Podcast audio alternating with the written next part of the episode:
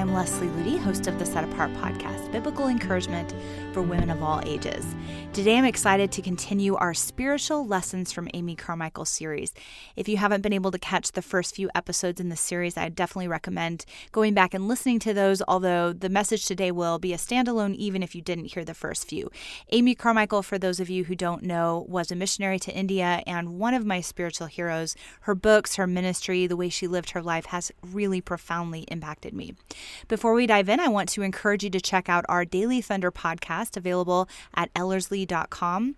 We have messages from my husband Eric and Nathan Johnson and myself and other guests. It's just a very powerful daily reminder of truth. You can also go to setapartgirl.com and check out the resources that we have for you on living a Christ centered life in a very non Christ centered world. And especially, I would encourage you to become a subscriber to our Set Apart magazine. This is a beautiful resource for women of every age. It comes out four times every year. There are no ads in it, it's just deep, rich, powerful, practical truth for women. If you can't get the print version, you can also become a digital subscriber. We have an online mentoring program as well at setapartgirl.com where you can register for that and have access to over 175 hours of teaching videos and online courses that really can help you choose a set apart life in the midst of our chaotic world. And we recently released a brand new course called Redeeming the Time, which is about living every day for the glory of God. So if you become a member to the online program, the mentoring program, you can have access to that material.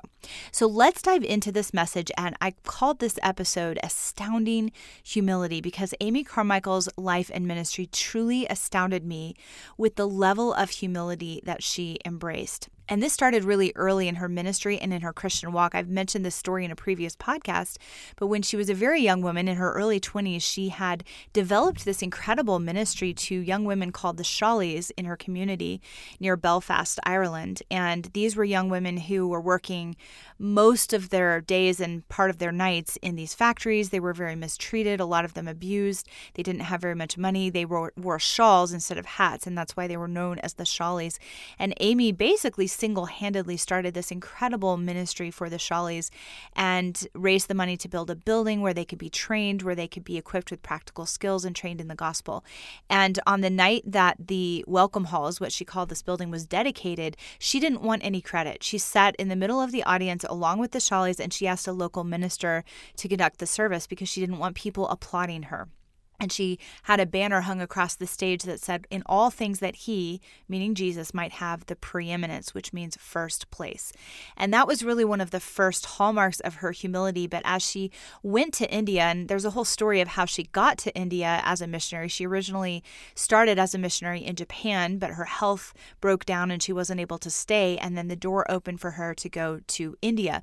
But that humility was such a key theme in her early days as a missionary in India because a lot of British people, a lot of Europeans were going to India because at that time it was very fashionable to go there, even to be a missionary there and to be pampered and spoiled. And a lot of missionaries were choosing that lifestyle because they could come to India and things were very affordable there. They could have servants, they could have a life of luxury and still kind of do some gospel ministry work on the side. And Amy did not want that lifestyle at all. She didn't want to be treated any differently than the Indian people she had come to serve. She didn't want to live in a special house or eat special food or have servants to take care of her. She wanted to really integrate with the people. So she wanted to live with an Indian family and she never really participated in sort of that separate kind of proud, arrogant attitude that so many people from her country portrayed when they came to India.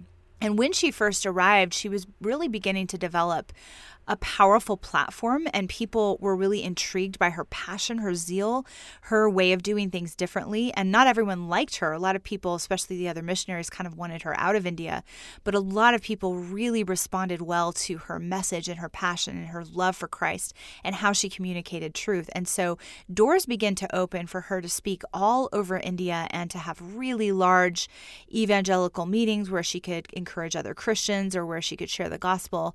And people told her, you know, you definitely need to take advantage of those opportunities, make a name for yourself. You'll be, you know, a famous missionary if you do this.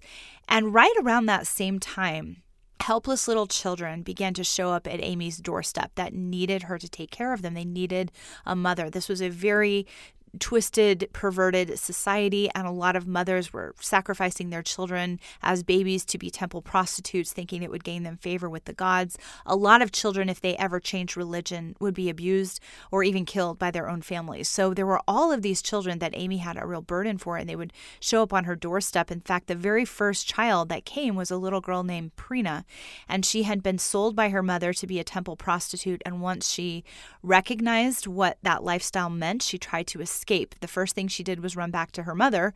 Her mother took her right back to the temple, and then she was just looking constantly for a way to escape, but she was guarded 24 hours a day. But inexplicably, one night, she was able to get through a crack in the door and nobody knew she had left. And she went straight to find Amy. Amy had been traveling and she had just felt compelled to come back early. And she just happened to be sitting on her front porch when this little girl came to see her. And this little girl absolutely refused to leave her side. She said, You are my mother now. And so that continued to happen where, whether it was a little child or babies, people were bringing these children to Amy to take care of. And it, it sounds kind of romantic, maybe to, to those of us who love children and think, Oh, if, if little children came to my doorstep, that would be such an exciting experience. But for Amy, it was really a challenge because people looked at the work of caring for children as demeaning and humiliating and not worth the time of the missionaries because a lot of these children would die. A lot of times their families would come and claim them back. And it just seemed like, you know, this isn't really the best use for a missionary who has such an amazing platform and she really wrestled with that that decision. Should i should i stay in one place and take care of these little children even though that is looked down upon? And it's sort of looked at as taking kind of the lowest position. And should i say no to these opportunities that are very large and very prestigious? And most of the christians in her life were advising her not to take care of the children but to be a traveling speaker and a, a missionary that would be more famous and really just take advantage of these big opportunities but Amy went to the Word of God and she went to prayer and she began to feel very strongly that she was to embrace that self sacrificing, humble way of the cross. She went straight to the story of Jesus washing the disciples' feet, which is such an incredible, astounding act of humility that we see in Scripture. And even the way that it's written in the book of John shows that here was the Lord of heaven and earth. The Father had given everything to him, and he had authority over everything. And he knew that he came from God and would return from God. Even knowing all of this, it says he rose from supper and laid aside his outer garment and took a towel. And here's how Amy described that scene from Scripture He took a towel. The Lord of glory did that. Is it the bondservant's business to say which work is large and which is small, which is unimportant, and which is worth doing? Once she asked herself that question, she began to recognize that there is no work that God will ever call her to that is small or unimportant or not worth doing. And so she made a decision to give her life to the raising of these children. Later, she wrote this If the praise of others elates me and their blame depresses me, then I know nothing of Calvary love. And she also wrote, If I covet any place on earth but the dust at the foot of the cross, then I know nothing of Calvary love. That statement really really baffled me when I first read it because we so often covet the praise of others, the recognition of others, the approval of others, the applause of others, and even the work that we do for God, we so often want it to be recognized by others. That's why a lot of people blog about it and have Facebook pages and kind of unveil all the different things that they're doing. Even missionaries do that oftentimes. And it's kind of that secondary motive of having other people applaud you and say, wow, you're doing something really amazing. Amy wanted no part of that. She she wanted to just be at the dust at the foot of the cross. And so, all throughout her ministry life, she was very self effacing. She did not want credit for the work that she was doing in raising these children. A lot of times, she was risking her own life to rescue them out of very dangerous situations. And she put herself in great danger many, many times and she would just sacrificially love them, pour out for them, raise them as her own children. And that's how she treated them. And yet she wanted absolutely no credit or fame or recognition from that. She wouldn't really let anyone ever take her picture or write about her or even use her name in a lot of the, the things that were written about the work that she was doing. And whenever you read her books, some of them are a little bit harder to read because the style they're written is very old. She was definitely not from our generation. And yet, one thing you'll notice about these these books is that she always uses the word we. We made the decision to do that, or we felt convicted to do that. And in one of her books, I think it was Gold Cord, she defines who the we is. She said it was myself and several Indian sisters who had become Christians and had joined me in the work that God had called me to do. So it was really the way God was leading her, but she said we because she had some Indian Christian women who were kind of going along with her decisions. And she just didn't want it to come across as this is what I've done, this is my ministry. So she was very, very humble to the point where it almost bothered other people. And I remember Elisabeth Elliot even making the comment about writing this biography. It was actually a difficult biography to write because Amy just didn't want anything written about herself. And she was very, very self effacing. So she wouldn't really express all the ways that God was leading her and directing her because she didn't want to get credit for anything out of the ordinary. And that kind of humble attitude might seem rather foolish to our modern logical minds, but we do need to remember that God doesn't measure success the way that we do. I mean, think about these stories in Scripture Jesus washing the disciples' feet, which was an unthinkable thing for a teacher to do, let alone the Lord of heaven and earth. It was the lowest thing you could do in that culture. You're wiping filth off of someone's feet. Or Mary of Bethany, when she poured out her most priceless possession on the feet of Jesus without any applause, recognition, or fanfare. A lot of people thought that was a waste, and even one of the disciples criticized it. And Jesus said, What she has done for me is actually a picture of the gospel itself. Or the Apostle Paul, he had loads of accomplishments. He had accolades that he could have leveraged to gain a bigger platform and a following for his ministry. But when he considered his earthly achievements worthless and became a fool for Christ's sake, that's when he was truly effective as a witness of the gospel. Jesus reminds us that if we cling to our lives, we'll lose them. But if we are willing to give up our lives, our own agenda, our own platform, our own claim to fame, and we are willing to lay that down for His sake, that's when we will find true life. The Bible makes it so clear that instead of striving to be noticed and appreciated, we are supposed to take a humble posture into every area of our life, that posture of self denial. So, whether we're recognized and applauded or disregarded and overlooked, it shouldn't make a difference to us because we've taken up our cross to follow Jesus, and our only concern should be knowing Him and making Him known. Now, that definitely requires the grace of God, and that's what I see when I when I look at Amy Carmichael's life, how she lived in her writings. She wrote this as well in her book, If if my thoughts revolve around myself, then I know nothing of Calvary love. If I cannot in honest happiness take the second place or the 20th, then I know nothing of Calvary love. Now, in modern culture, we've been conditioned to believe that self expression and self promotion is right and even spiritual.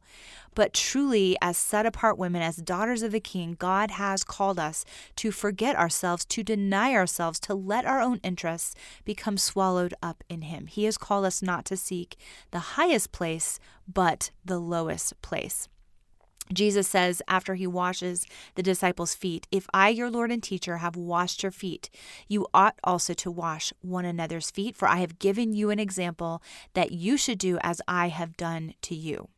Jesus' picture of this kind of amazing humility, willingly choosing the lowest place rather than the highest, is the path that he has set before us. And he did that. He goes out of his way to say that this is an example that we should follow in his steps.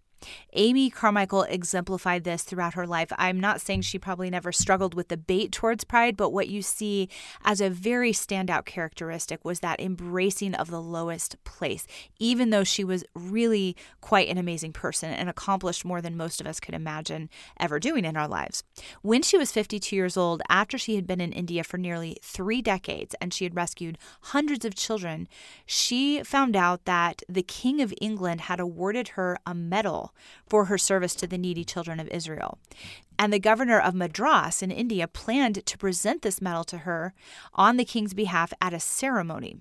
Most people would have been thrilled to have their life's work acknowledged like that, but Amy was actually mortified at the idea of receiving accolades for her Christian service. She felt she had already had more than enough reward in the love of the hundreds of children who called her Amma, which means mother in the Tamil language.